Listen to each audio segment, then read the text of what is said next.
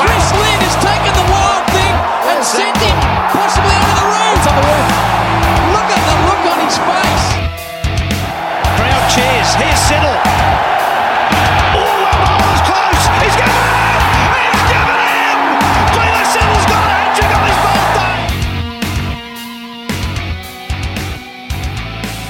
Hello and welcome to another week of the Over and Stumps Cricket Podcast, powered by the Inner Sanctum. It's fantastic to be back here for another week. Joining us, as always, to talk the world of cricket. Well, he didn't join us last week; he was busy. Well, I, was going to say I want to say he was bowling well, but I don't think he was, and we will get to that later in the show. Will Cuckson, how are you doing? I've recovered from the from the pretty bad spell of bowling, so I'm doing pretty well today. Thanks, Jono. Good to be here. It's great to have you back and joining us all the way from Birmingham in the UK to talk about what's been a pretty eventful few weeks for England cricket. It's Emily Marshall joining us again. Emily, great to have you back. Thank you for having me back. Must have done okay on a debut to get us back, but no, great to be back. Nah, it's great to have you back and to dissect everything that's gone on. There's been India, England wrapping up in, well, a matter of days. They managed to cram two test matches into one. We've got cricket going on across the ditch. The women are in action on both sides of the coin. I'm sorry, what? All of the regular nonsense. And we're also going to have a bit of a reflection on the T20 World Cup, which was one year ago this week, which was pretty pretty special. Um, but of course, we are going to start in the subcontinent where India, well, they've completed a pretty resounding Test series victory over England. It's been pretty clinical since that first Test match in Chennai, and well, it was a bit of a weird series. But Emily, we'll start with you. You're on the ground in the UK. Has how's the reaction been over there? Has it been sort of yeah, we expected to lose to India at home, or is there a bit more of a disappointment considering how well England performed in that first test? Yeah, I think it's a bit of both actually. Um, as an England fan, I, I really didn't expect them to go and win over in the subcontinent. It's so difficult, and I- think it takes a very special team and a very solid team to go and do it. And I just don't really think we had it. But like you said as well, after we came out and won the first test brilliantly, then was, they almost injected that belief in us and then took it away again very, very quickly. um, so yeah, I think it was a bit of both. I, I never really expected them to go and win. Um, I thought they'd win maybe a test or they draw a test, then two would be drawn. India would, would win two. I didn't expect the three one and in the fashion that it did happen.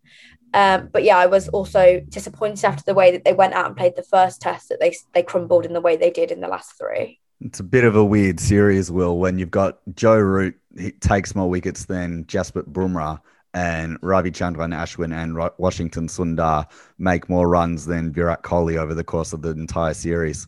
It's very bizarre, to be honest. Yeah, and but considering, as you said before, the last two tests were condensed into into one basically because I went for five days, five days combined. It kind of kind of puts a nice cherry on the top of top of the weirdness, I guess.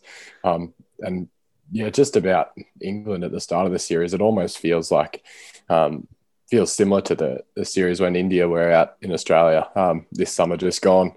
The big resounding win um, in the first test, and it kind of just trailed off after that, didn't it?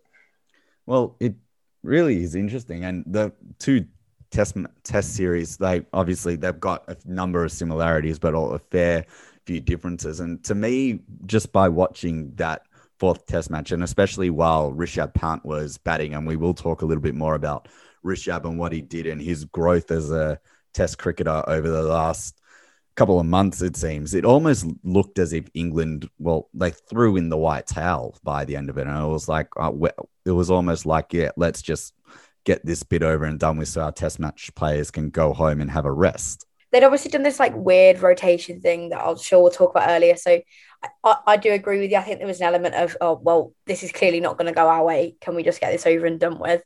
Uh, but then a part of me is wanting to think, hopefully, that they weren't like that. Hopefully, they'd still put up a fight. But Pant just took the game away from them. So I think by the end of it, they were like, I'm so sick of this. Some of them have been, on the road more in the last six months, and they've been at home by quite a considerable amount of time. Um, so I think it was an element of that. Um, but I don't want to think that, but unfortunately, I do. Um, but it was just a hard tour. Um, in the end, India were just so, so good. We were outplayed on every level in every part of the field, um, but in the end of the tour. So it was difficult to watch them be like that as a fan. Uh, but yeah, I think there was an element of that definitely. You touched on it before, and we will. I'm sure it will be a theme, and as we keep on talking about this test series, but the idea of being forced into breaks, and I know everything's still hard with bubbles and COVID and playing well some games behind closed doors, some not, but just the thought that the squad's always changing because some players are being sent home and some players are being flown into the squad. Does that how does that affect the team in terms of the continuity and knowing who's going to be around to perform their role on any given day? Because it looked as if England, I can't remember how many tests they went in with a, the same or a similar 11, and it must have disrupted everyone and everything, particularly the captain Joe Root, knowing that he had a different set of players at his disposal every single time. Yeah, it's difficult. And it, it might have worked for some players, but it, it definitely didn't work for some. So you see Jonny Bairstow, he went into he got um hundreds in Sri Lanka, went into India in, in great form, went home, came back and got I think it was four ducks, so three ducks. So like it obviously didn't work for him and going home to have that break might have been good for him mentally, but in the same sense, he was told that he was going home. He wasn't given an option to go home. So if you're going to force them into going home, but then it's going to come back and bite them, then it's like counterproductive anyway.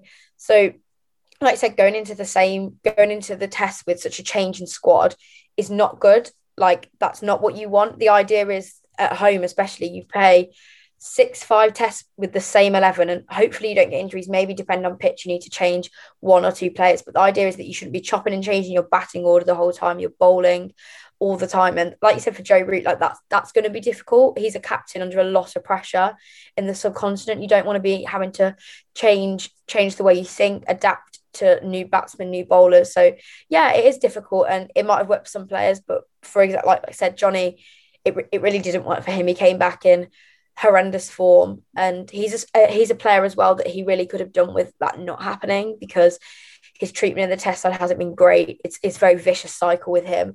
He's been thrown around the batting order as it is um, to then be told you're going home for a break and then to come back. Um, and not being in great form is really not good. I think that's probably going to do his mental health worse than if he'd have just stayed in the bubble um, and carried on the form because I think he'll now be thinking, well, if I didn't go home and I just carried on, I might still have. Because uh, he'll definitely be questioning whether he still has a place in that side. So he'll now be going home thinking, oh, well, I've just lost my test match place, or for having a week and a half at home. So it, it it's difficult. And I think I said before that um, I think it should be, they should be asked oh, do you want to go home? Are you ready to go home? And if they say no, I'm ready to stay, then they should just stay. And if they go, actually, no, I'm actually I want some time at home, then that's their decision to make. I don't think this rotation thing is really going to work. The treatment of the right arm spinner Dom Bess has gotten a little bit of airtime. Was played so well in that first test in Chennai, and then wasn't seen again um, until the fourth test where he got um, well, let's say he didn't he didn't bowl well in India's first innings when they batted, picked up a couple of scalps later along the way.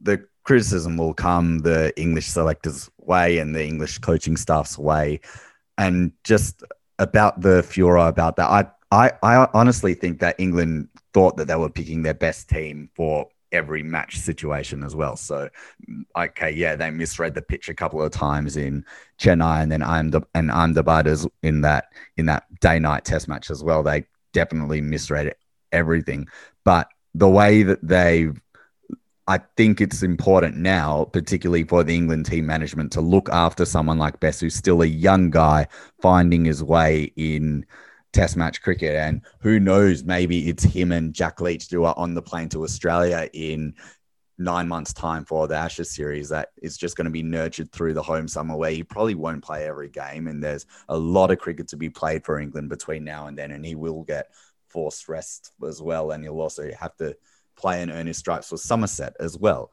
So it's going to be interesting to see how they manage everything. They really sort of sacrificed the the continuity of the team for for just trying to mix it up and make sure the players were fresh. And um, Dom Bess obviously um, had the had the big break in between tests, but um, Moeen Ali as well um, from the second test. I think that was a pre pre planned thing for him to go home um, after that match. But um, again, it's it's almost to the detriment of the the team and the potential for success that he that he went home after performing so well. So let's Yeah. talk about the winners, shall we, as well? India, well, they had some quite scintillating individual performers. Um, the spinners really set it up. Um, Ashwin and Akshar Patel, their numbers across this test series are absolutely ridiculous. And especially if you consider that Akshar Patel didn't play in the first test match, the two of them combined, they took 59 wickets between them, which is absolutely astonishing for the 80 England wickets that were available over the course of this series. It's staggering numbers for two for two spinners. One of them a real master of their craft, and one of them and the other who's well is just really finding his way and finding his feet in Test match cricket and is just making it look easy. I think, um, yeah, it's pretty pretty frightening to think that um, if if uh, Ravindra Jadeja was fit, um, that Patel probably wouldn't have played um, those games. So just um, it's really sort of frightening of to see the depth that um that the India side has. But yeah, obviously pretty insane numbers for Patel as well. Twenty seven wickets of those fifty nine, and coming at an average of um, ten, an economy of two point two as well. So yeah, pretty pretty crazy stuff. Emily, we mentioned him before, um, Rishabh Pant. We Will and, Will and I had a front row seat to watch him do some astonishing things to us down here in Australia in our summer. You saw Rishabh. We saw Rishabh do a couple of crazy things. He ripped Jack Leach apart in Chennai, and then his hundred just now in the fourth test. Um, particularly with that ridiculous reverse sweep of Jimmy Anderson he's it must have been amazing to watch, but at the same time, it was like, what are you doing, mate? It, it was soul crushing but yeah no it was i felt like i was watching one of cricket's most exciting talents actually like come into their own um alongside Akshar Patel as well. Um like you said you had a front row seat. I wasn't there or anything like that but i did feel that i was witnessing something quite special in his career. He just he just played incredibly. He took the game away from england and he just had to play that shot against Anderson, he just had so much confidence, and that's what you want to see. And he's definitely rivaling ri- rivaling some of the best for the best wicketkeeper batsman in the world right now. He's definitely the most exciting one out there to watch. He certainly is, and particularly down here, has drawn comparisons to with the great Adam Gilchrist. And Rishabh now sits alongside Adam Gilchrist as the only wicketkeeper batsman to make hundreds in India, Australia, and England. So it's quite amazing to see his development as a cricketer over the past um, over the past four months or so, and it's quite amazing, Will, when you consider that he wasn't even in the playing eleven for that first Test match in Adelaide. It's been quite astonishing, and another play that India sort of found and just added to their depth. We mentioned him before, but Washington Sundar, he was picked originally as a left as a spinner, but he's probably influenced the series a lot more with the bat being stranded a couple of times in the 80s and 90s. There's this real juggle for spots now because as much as Washington what probably didn't even think he was close to test match cricket when he flew out to Australia was asked to stay on as part of the spare parts that they definitely needed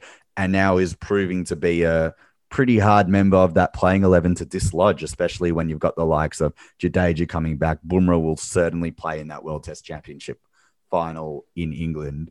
And you've also got the likes of Ishant, Shah, Ishant Sharma, Mohammad Siraj, and Mohammad Shami, who will also probably be fit by then. So you're going to have a hard time fitting about 20 something players into 11. Yeah, it's um as I said before, just a really um, stark reminder of the depth that they've they've got India, and um, it's yeah, it's just pretty pretty um, Scary, isn't it? yeah, very very scary. Um, but another thing is just um, it's pretty uh, cool just to see Sundar was almost as you said, just like a the, the spare parts to the squad. Um, but I remember the discussion um, in during the Australian summer that um, he was predominantly a white ball player before that, but this has almost probably encouraged him to get get into first class cricket again. But um, but yeah, the yeah, we've seen now that the the depth that um, India has is just really astonishing, and um, they'll be very well uh, well set for the World Test Championship final.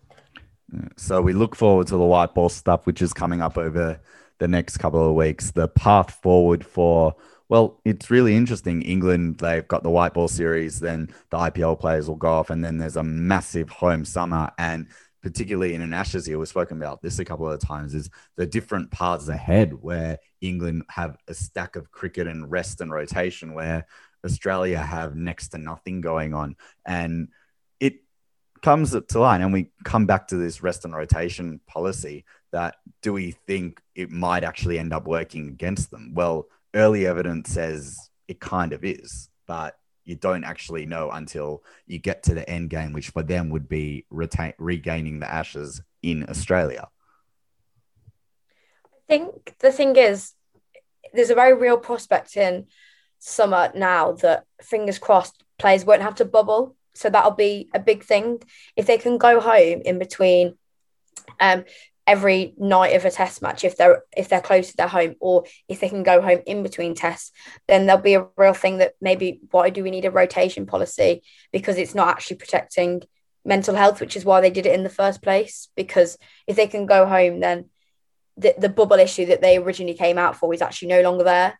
Um i get the players um fit fitness and physicality maybe a rotation policy there but we've managed before so i'm not really sure why we need it now. Um, the only players that I would suggest that need to be rotated in that side come the Ashes would be Jimmy, um, maybe Broady, depending on how he goes this summer. Just because Jimmy's getting old now, there's, there's no denying that that his hey, body can't hey, do what he's aging like a fine bottle of wine, Jimmy well, Anderson. Yeah. he just his just body can't do what it used to do. Like it can't play five five day test matches in a row, um, and he'll be the first to admit that.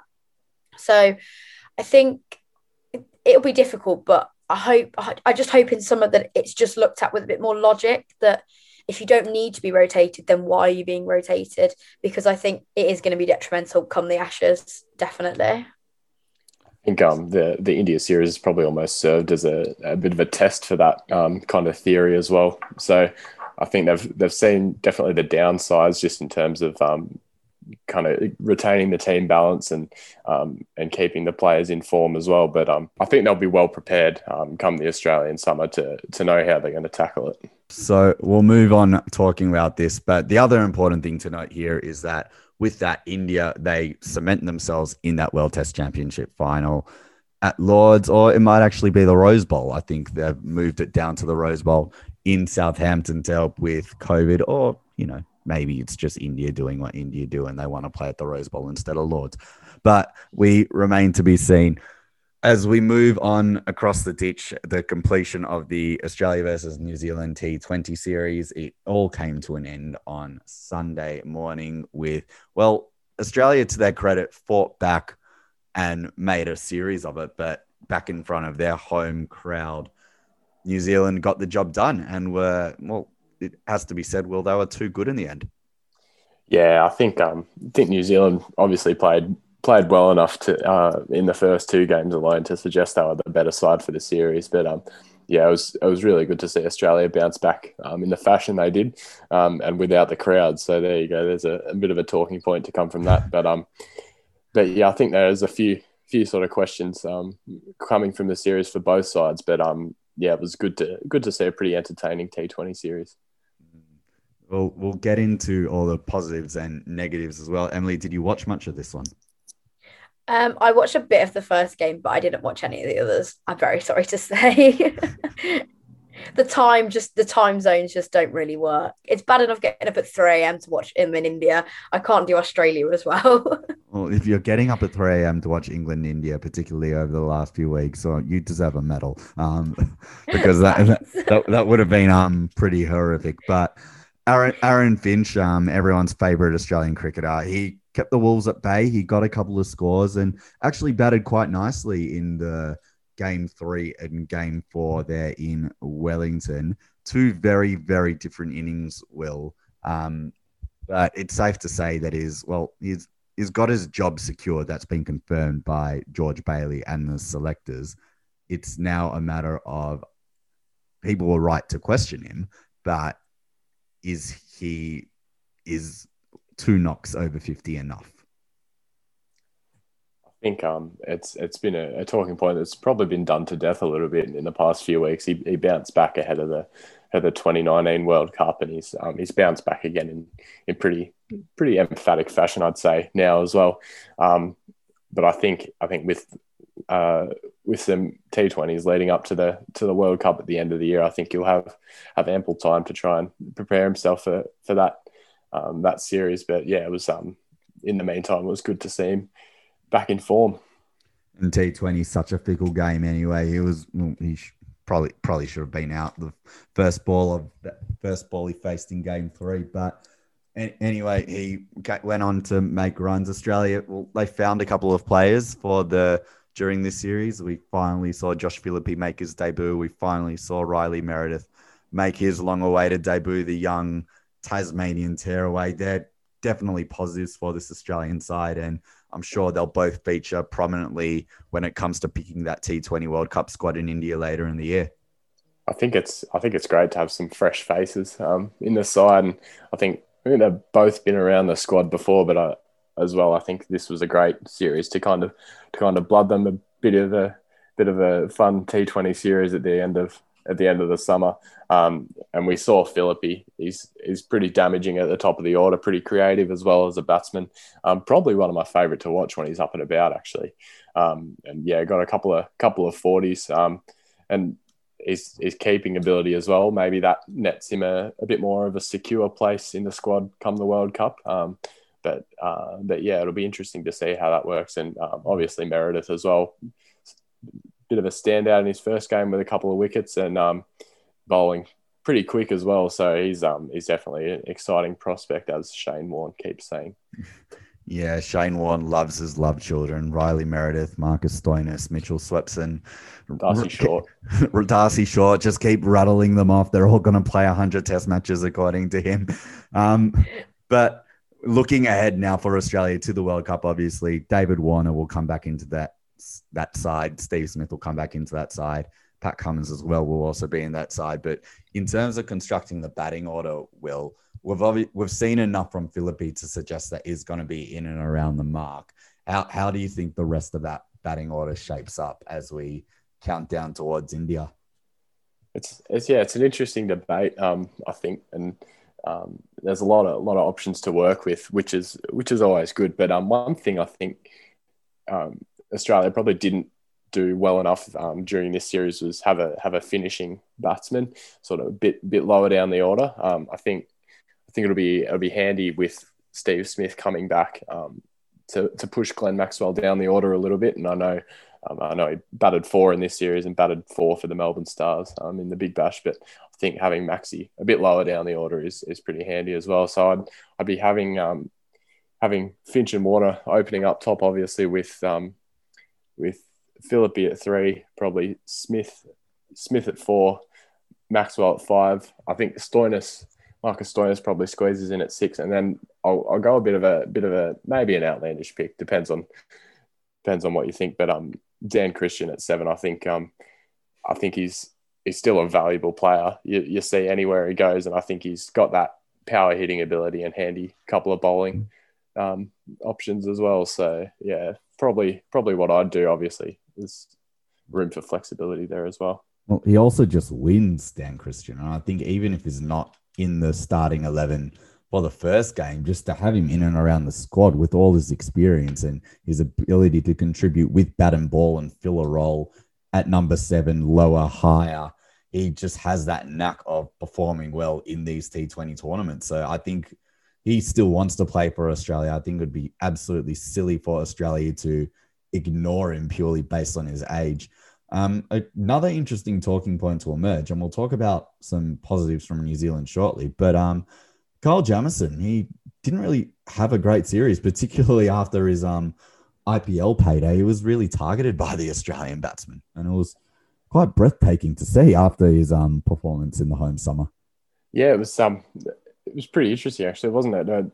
I think um, maybe maybe um, maybe they they chose chose to try and put him on the back foot just because of that because of that reason. But um, you know, as we've seen with with Finch and others, you can always have a down series, but um, you know, class players will bounce back, bounce back quickly. So I think um, I think Jamieson's definitely definitely still a great prospect for New Zealand, and um, and he'll be able to bounce back quickly. I'd suggest.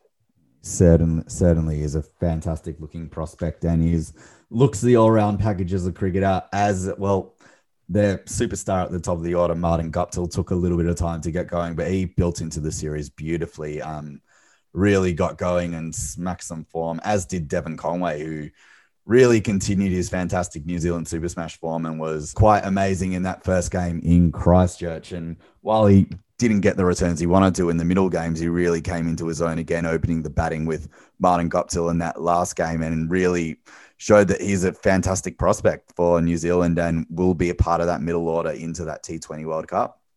Yeah, I think he was a great find for him there. And um, as you said, middle order or opening up, he's, he provides a good couple of options. Um, and yeah, just looks a, a really classy, um, elegant player. So yeah, it was that 99 in the first first game was was really good to watch. And um, yeah, there's no doubt it'll be a big part of the team in the in the T20 World Cup. Something about elegant left-handed batsmen. Devon yeah, there Conway, is, there? Mark Hussey, so many good ones. Alastair Cook, there's so many elegant left-handed batsmen. Staying in New Zealand, and there was a fantastic other series going on, the England versus New Zealand series. Um, England had a couple of great wins, some really easy wins by the end of it. It didn't really look like New Zealand were up to their level, which was a real shame. But we great we got to see some really fantastic English cricketers at the top of their game and really performing.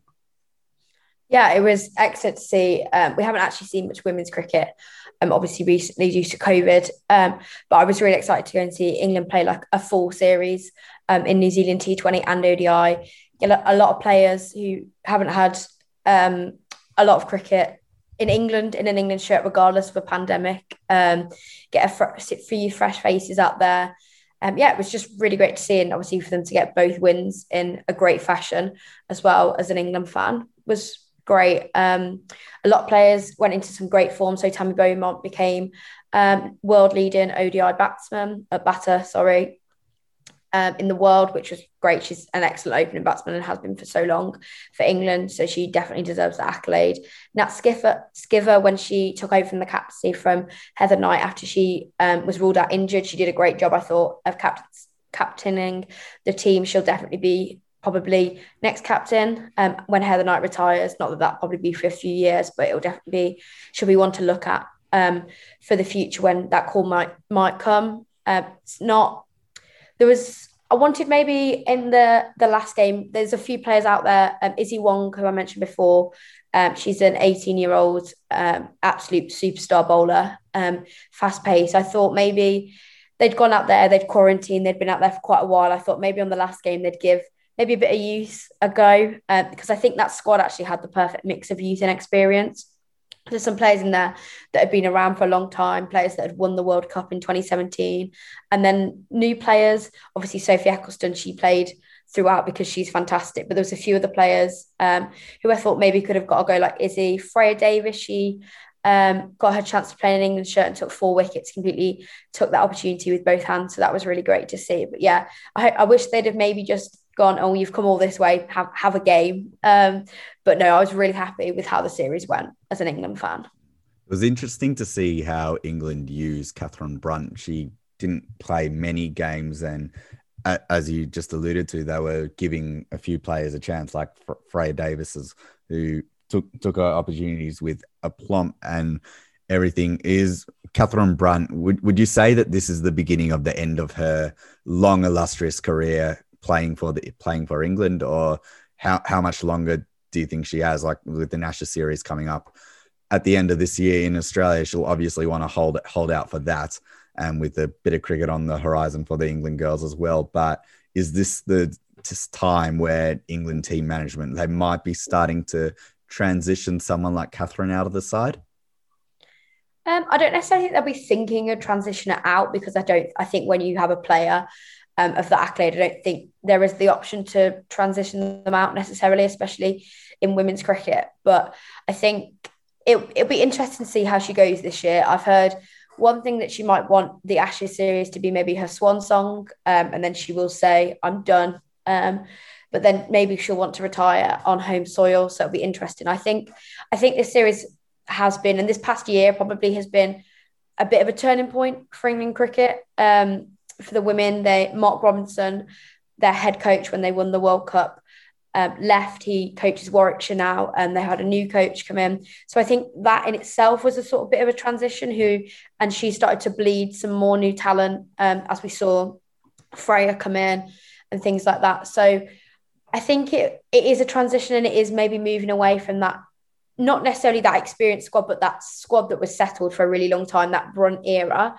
Um, I think I don't think she can keep going that much longer. So I think that there is going to be that transition now as we see this home home home summer and then Ashes next year, and then I think next year we will very much see a new bowling attack really come through for England, especially in years to come. I think there's a lot of exciting talent in the talent pool at the moment. Certainly will be exciting to see them all come through.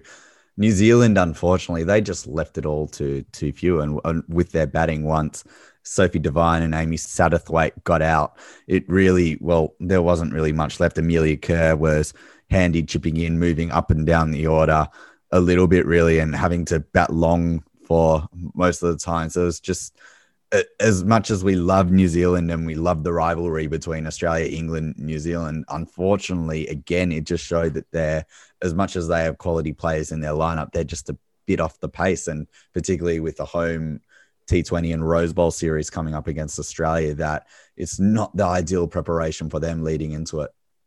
Yeah, no. Um, I did want to see. I wanted to see them fight a bit more. I wanted. I did want to see a contest, and unfortunately, we just didn't get that.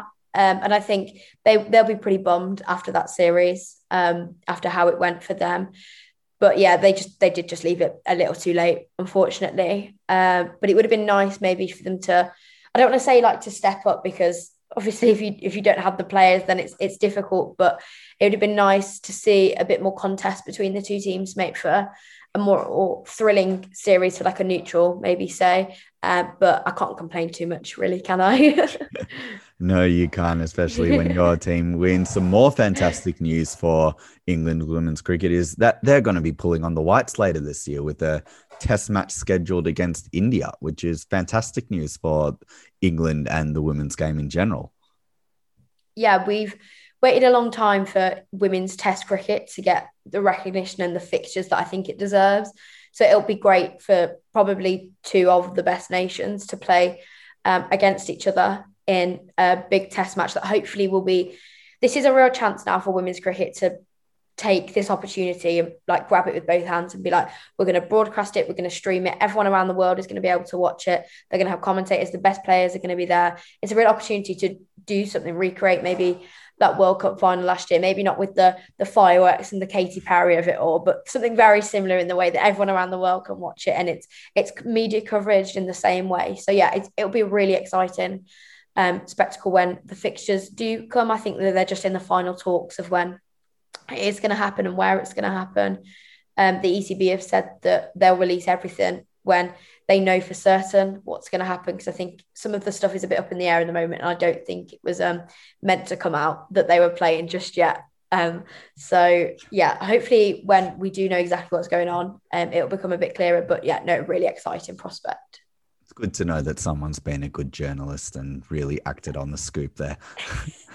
Um, ret- returning back to Australia, we'll do a quick around the grounds of a Sheffield Shield and the domestic cricket wrap before we get into some more silliness and another great discussion. Um, Will, there's a run machine and is coming out of Western Australia. Um, he's not an NRL team based in the um, Australian crack capital ter- territory, but the Cameron Green machine just he just keeps on churning them out. He's made another massive double ton in the Sheffield Shield this week. Couldn't get WA over the line, but it's just, geez, he's in some imperious, imperious touch. That's it's really, really exciting to see, isn't it? As an Aussie fan, just a big up and coming youngster. Um, and you, are thinking about his batting. He's batting four for WA. Um, and that's not even talking about his bowling, but um, yeah, I think um, one thing I've I've been thinking about Green is that we we've noticed that he's noticed he's pretty good. Obviously, made his Test debut earlier in the summer, but this this last kind of week or two is just really, I reckon, to be looked back upon as the, the time where he's announced himself to the Australian um, stage and the international cricket stage as well. So yeah, big, um, yeah, big excitement to see Cameron Green just pumping out runs. Mm. Well, he was billed as the next big thing in Australian cricket. Oh, earned his debut in the India series and really we speak about him a lot. How he, he didn't he didn't set the world on fire, but he gave you a real big taste of just what he could be, and he's gone. He's really used this time when the South Africa series was meant to be on to keep making runs at club level, at domestic level against some different attacks. And he was up at the Gabba this week, facing the likes of Jack Wildermuth, Mark Mark Steketee was going to be on the tour with him, Michael Neser, and it's just some fantastic experience for him. And you just wait and see for that contest later in the year, whereas facing some of the world's best bowlers in Broad and Anderson and Jofra Archer and someone who's really going to, well, really going to be the next big thing in the game of cricket. Someone else that made a big hundred in that test match and well is probably one of the forgotten men of Australian cricket. Will is Matthew Renshaw is batting in a new position and is starting to make a little bit of an impact in the Shield season. A couple of hundreds now is, well, is coming from a long way back, but is starting to put his hand up again for one of those places in the middle order.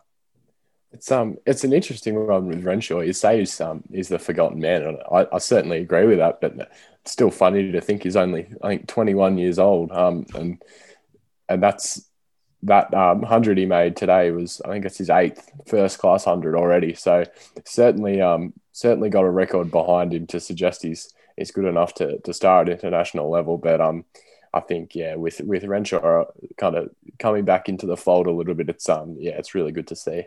Mm. Another notable hundred in this round of Sheffield Shield action.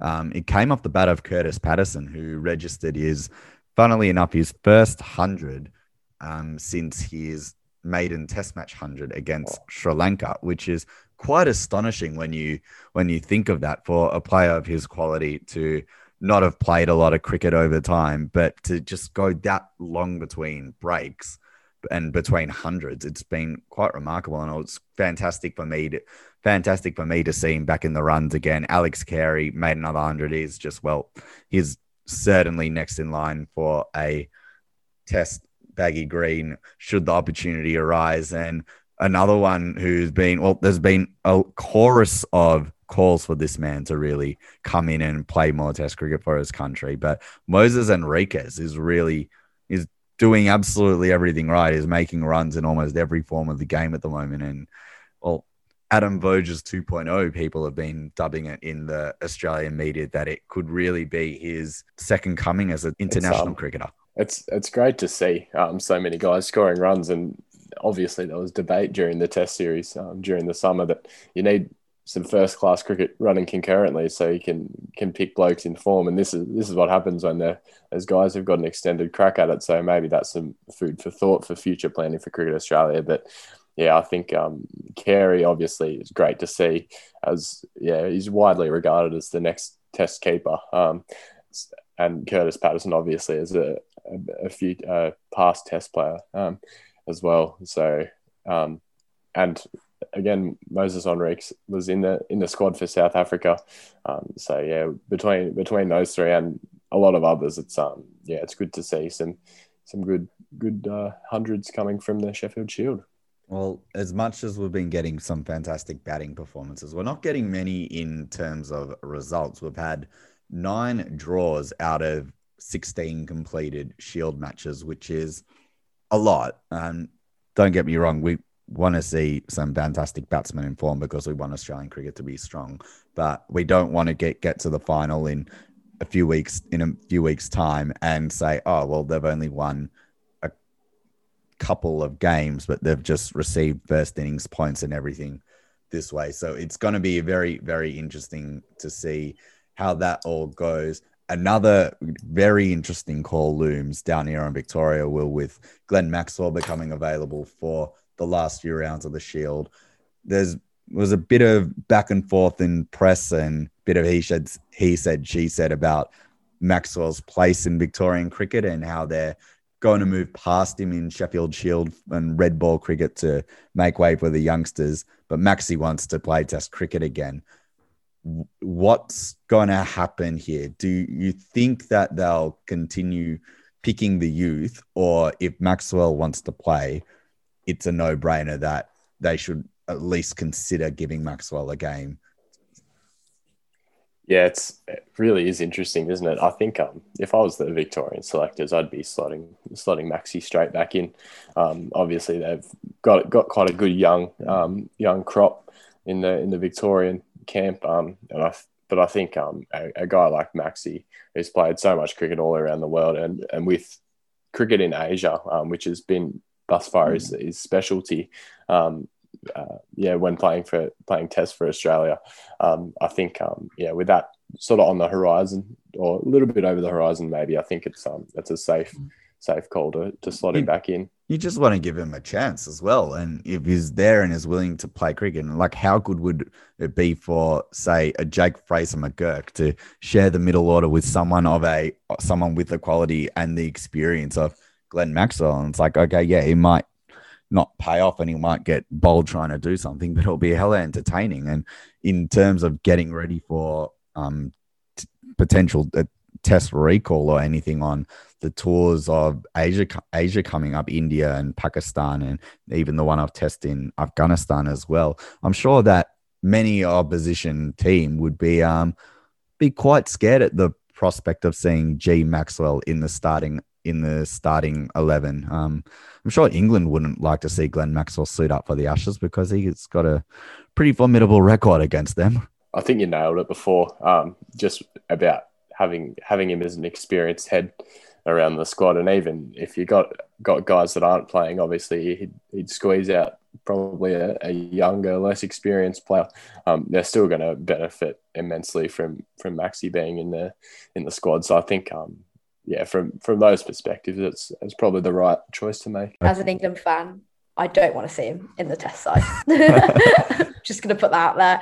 He he's so destructive that England don't need any more any more destructive, confident batsmen. We don't need another pants in the side. So if we could not, that would be great. well, well, you guys have Stokes. England, um, England have Stokes. India have Rishabh Pant. Australia needs Maxwell. There it is. Mm yeah, that sounds fair. That sounds pretty good. No, no, not having let's, it. Let's move on. No, that's the funniest thing I've seen for a long time. Now, how many of you picked this up? I can't believe it, and he can't either.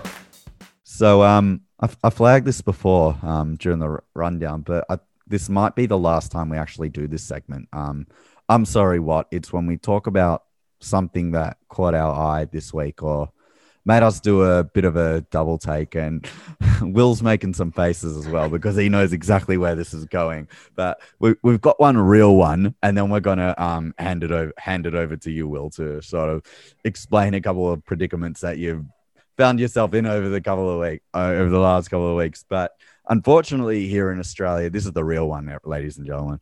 We're still dealing with um, border closures and everything, and with the Australian players coming back from New Zealand and the recent COVID scare over there.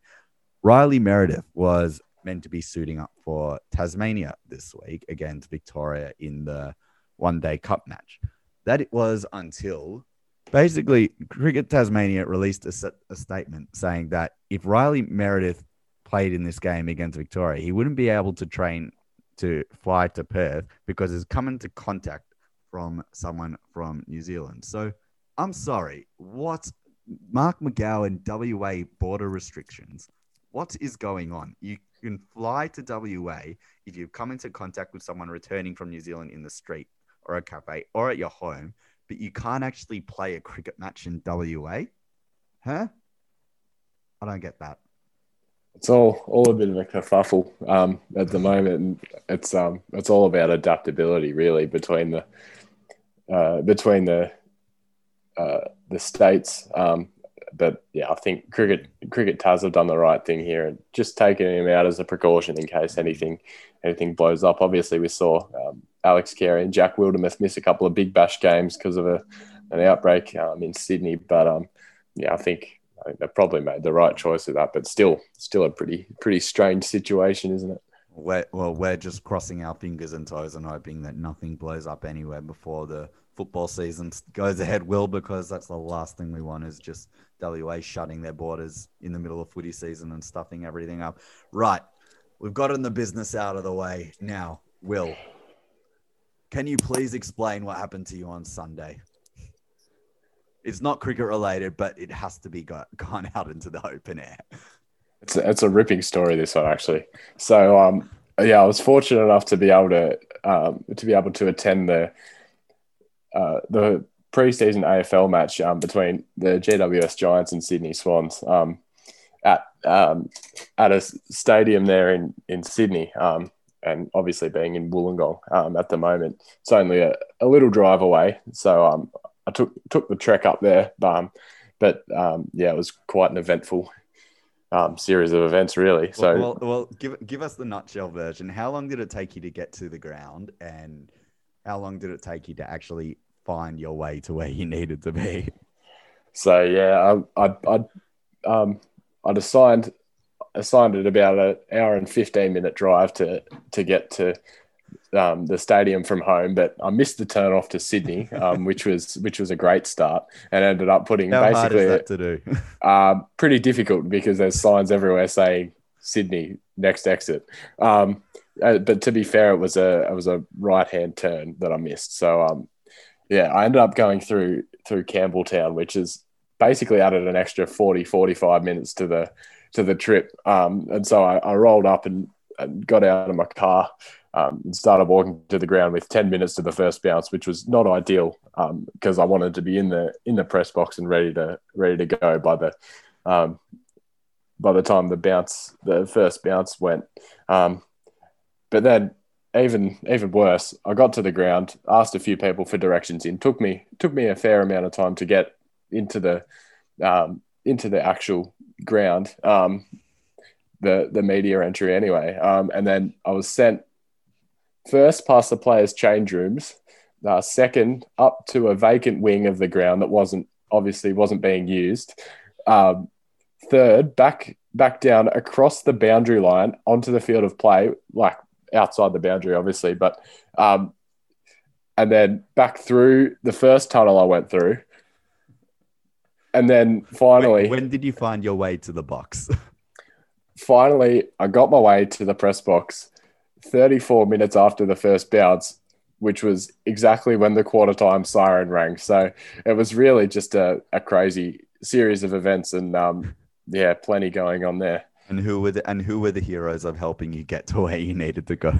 Well, that's a that's another good one. So in the in the vacant wing, um, there's I had to go up an elevator to get there, um, and there were three floors. No one on any of the floors. So I tried to go back down to the ground floor, but the the elevator wouldn't let me because um, it needed staff clearance.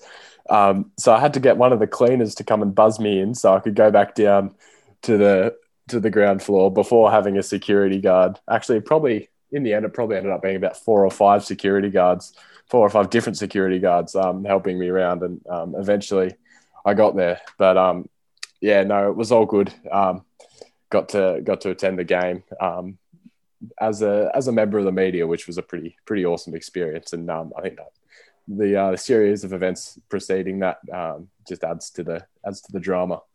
Well, we, we were following along with this story live on our group chat, and we were all just doing a bit of double take going, I'm sorry, what the hell is going on? And I've already heard this story once today in our pre show meeting, but that, that's just, it's an unbelievable story.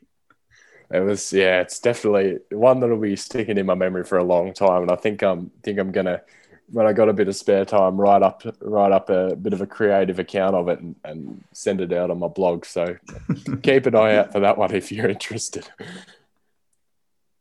That's a great story. Love that. Uh, it's uh, yeah, just crazy. yeah, well, there's that, and well, we flagged this again off the top of the show, but Will, there's another one for you as well. Can you please explain your bowling performance in a game? last week. with Yeah. a ridiculous number of illegal deliveries. Well, first off, I'd just like to clear the air by saying the pitch was way too skinny and there was not enough not enough room before the stumps. So basically, um, we're playing on an under 11s width pitch um, with extra crease lines for the under 11s. Um, and I ended up bowling 11 front foot no balls and uh, two extra no balls as well, um, which was yeah not ideal. Um, I felt I felt all right in terms of my line and length, but um, yeah the the overstepping part certainly wasn't. Uh, What were the what were the figures at the end of the day? I ended up with uh, one for thirty four or five overs, um, which yeah wasn't wasn't too pleasing. Um, especially since I basically I bowled seven overs worth of deliveries if you include the no balls. So um, yeah, bit of a bit of a mare for me. Well, and, and if you just kept your foot out, foot behind the line, you would have gone at a very good economy, economy rate, Jimmy Anderson style. Yeah, well, I, I did try that on the- uh, this Saturday. Um, went one for eight off six overs, so it's not all not all bad news. But um, yeah, Ah. that'll be that'll be one that lives probably rent free in my head for quite a while. A couple, a What a couple. week Of, you've had. Uh, yeah, it's been been hectic here. uh, it's been hectic in the life of Will Cuckson, but it's all good. Um, hopefully that that's definitely one of our best. I'm sorry, what segments, and hopefully, well, I don't know if we'll be able to top that really. Um, but let's move on. It's now time for the discussion part of this show where we is going to take a chance to sit back and reflect. Um, we're recording this today on the 9th of March. It was the 8th of March last year where, well, it was a pretty magical day down here in Australia. There was, we're now one year on since the T20 World Cup and that T20 World Cup final where they played in front of 85,000 plus people at the MCG on a remarkable occasion for not just women's sport, but for sport in general. And I sent this out in a tweet on on the day on Monday that it started as a pipe dream in a boardroom, and to see it come to fruition was absolutely remarkable. Yeah, I it was. I mentioned earlier it was the best spectacle I've seen in women's cricket for a, very long time, um, and it was a long time coming as well. I thought um, a lot of people had been saying that this is this is what should happen, um, but there should be more around women's cricket, and then for it to actually come to light was really pleasing to see.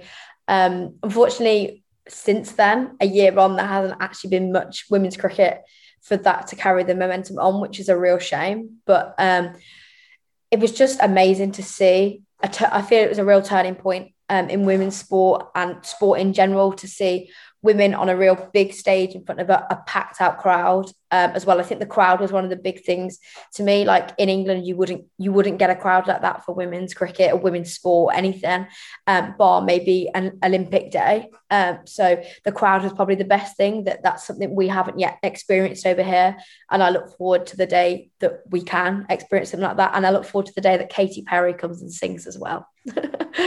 certainly was a draw card but just i want to i want to go back on one of your points there that unfortunately due to covid there hasn't been a great deal of women's cricket played but i think definitely what that night did and it certainly is the legacy of that night is just what women's sport and particularly women's cricket has the capabilities to do and we've seen for a long time now australia really invest in their development pathways. And you, Emily, were rattling off names of England women's cricketers who are getting their chance on this New Zealand tour as well. And it's just because of this and the success of the tournament a year ago, it's opened up opportunities in not just the mainstream countries and let's call it the big four countries across um, men's and women's cricket, but also in the lower nation, the lower nations and the associate associate nations. You see Pakistan really de- developing and spending time in their women's system. Thailand were in the World Cup, which was just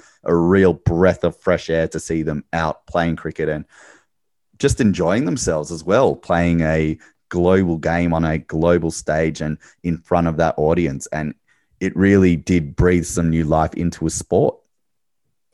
I think it showed when you invest in a sport, when you put everything that you'd put into the counter, um, into the male counter side of the sport, that when you give them all them resources, look what it can do. when it's covered properly, when it's got the broadcasters, when it's the run up to the tournament is showcased in a way, and they've got all of this in place, it just shows what what it can do. And I absolutely loved seeing them associate nations in there, like you mentioned, Thailand, like that. They were they just looked to be playing every game with the biggest smile on their face, to be almost in disbelief that they were there. Um, and you said that opened up opportunities for them associate nations, but to me also opened up associate um, opened up opportunities to normal people who wouldn't normally get opportunities in women's cricket because there wasn't the opportunity there maybe before a year ago. So over here we had a new tournament introduced, and that meant that I got being a bit selfish, but meant that I got some work as a journalist over the summer uh, to add to my freelance portfolio. So it's like little things like that that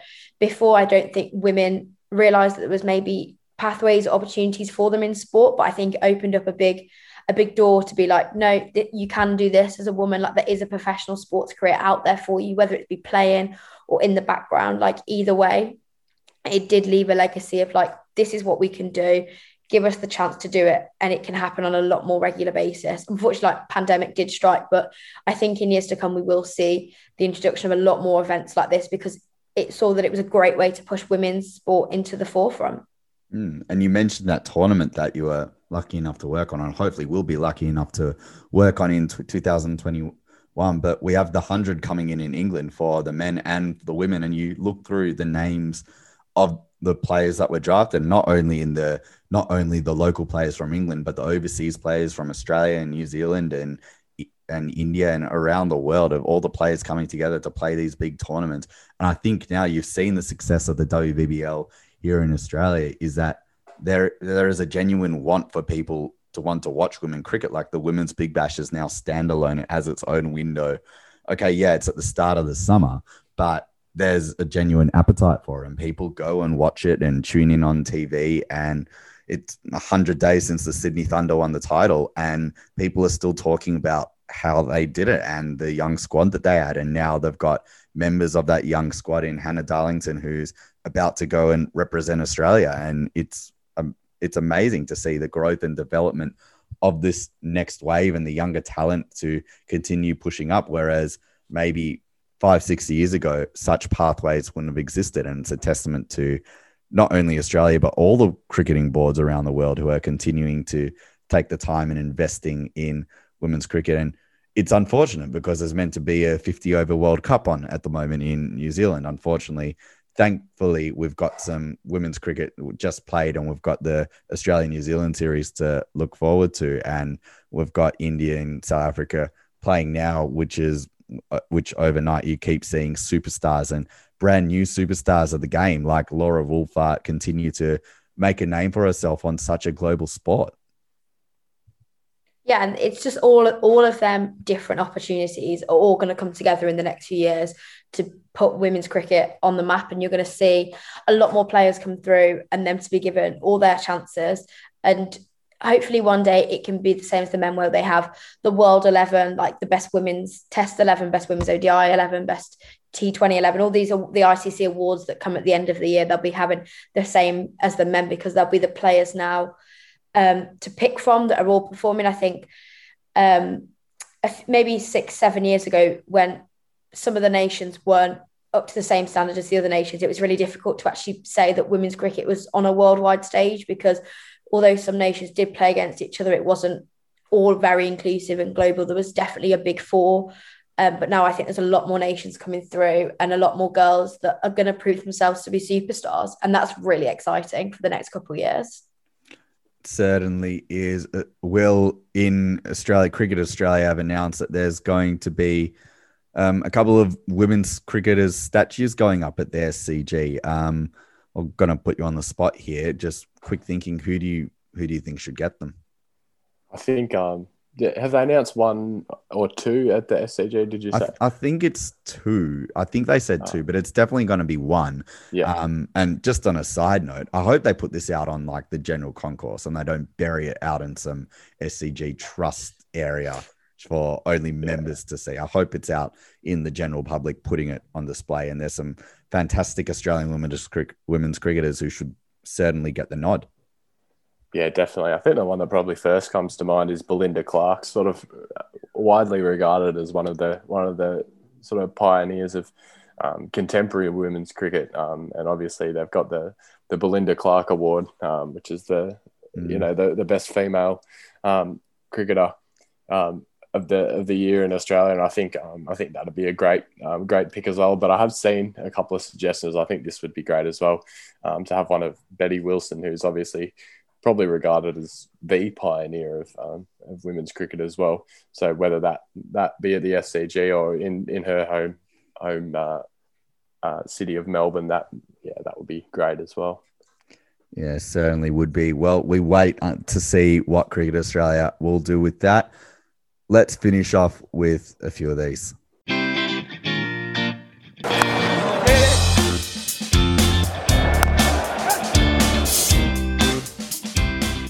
So, some quick singles to end off the show. Will, where does Josh Philippe bat at the T20 World Cup for Australia? I think he's got about top three, doesn't he? We've seen that's where he, that's where he's batted in the um, in the in the Big Bash um, and even just in this recent T20 series as well. So I think either opening or at number three.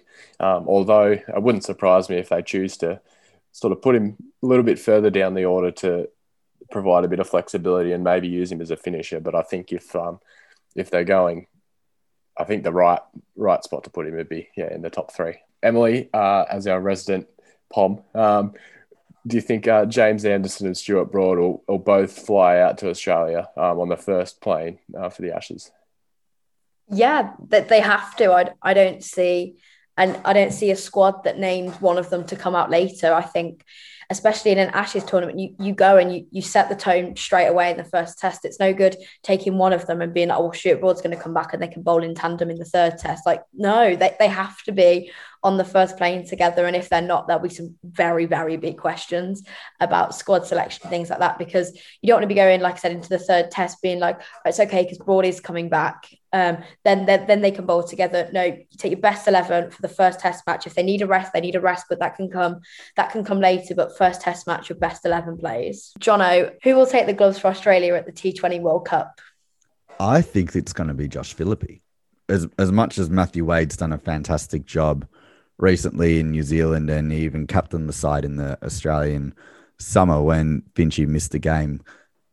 I think they're leaning towards Philippe to take the gloves. And I think he offers a lot more. And that way you can have more flexibility around that batting order as well. And you can't, well, you can't really waste Matthew Wade in the batting order, whereas you can slip Josh Philippe into the top three, as Will said. That and you can have him there, and he'll make a difference, and he'll he can contribute both there, both there with the bat and behind the stumps with the gloves. I think he got a little bit lost in the outfield in New Zealand, so will be nice to see him. Um, Emily, another one for you. Who's going to open the batting for England in the first test of the English summer? That's a really difficult question.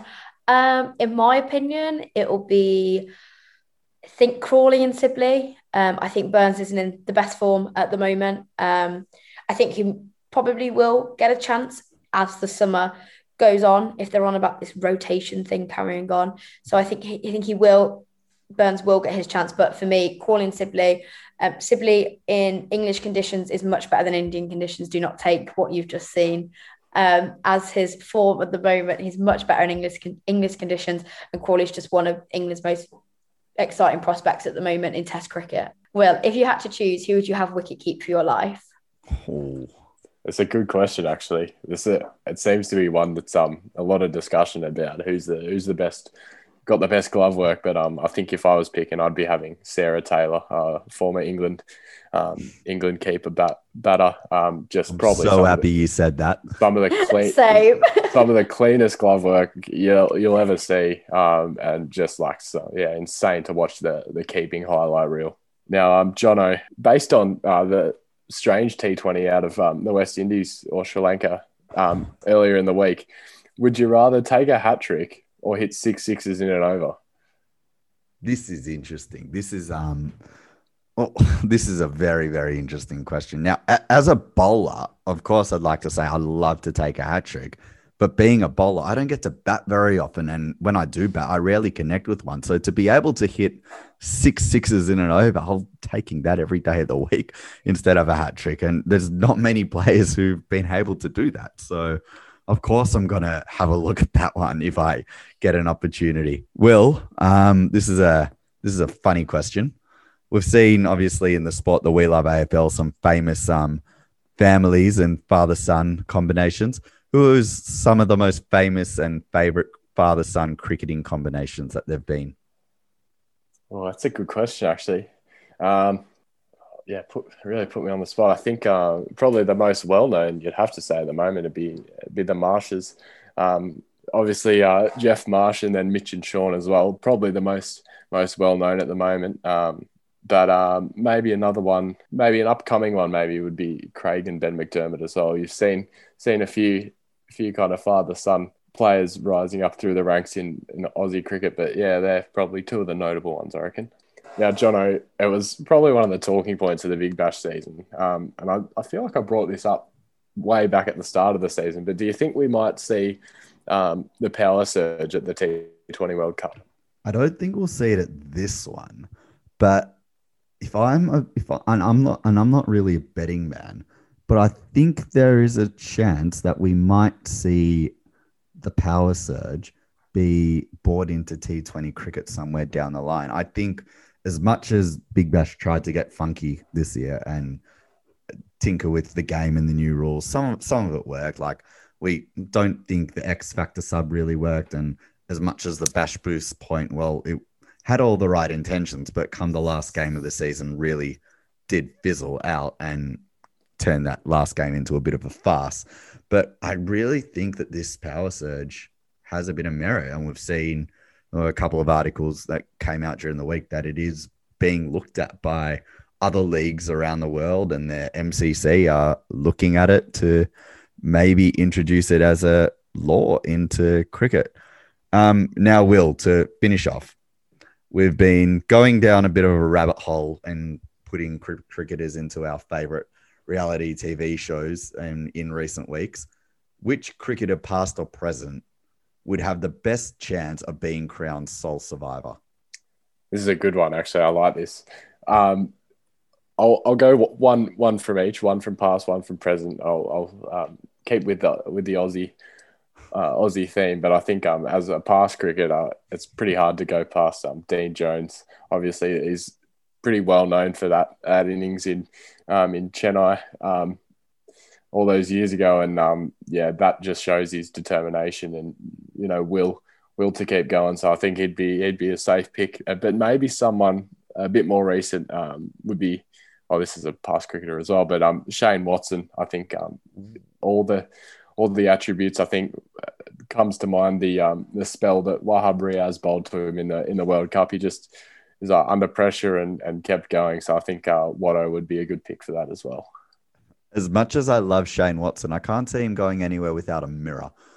And as much as I think he'd do a fantastic job, uh, if there's no mirror, I don't know if um I don't know if um Shane Watson would be doing too well out there on the island. But I think he nailed it as well with Dino, just someone who could really set his mind to something and really do whatever he said he was going to do. I mean, the guy the guy did so many fantastic things on the cricket field and off the cricket field, we we really do miss him, and I think it's a perfect opportunity to pay homage to him to say I think to say he'd be crowned sole survivor.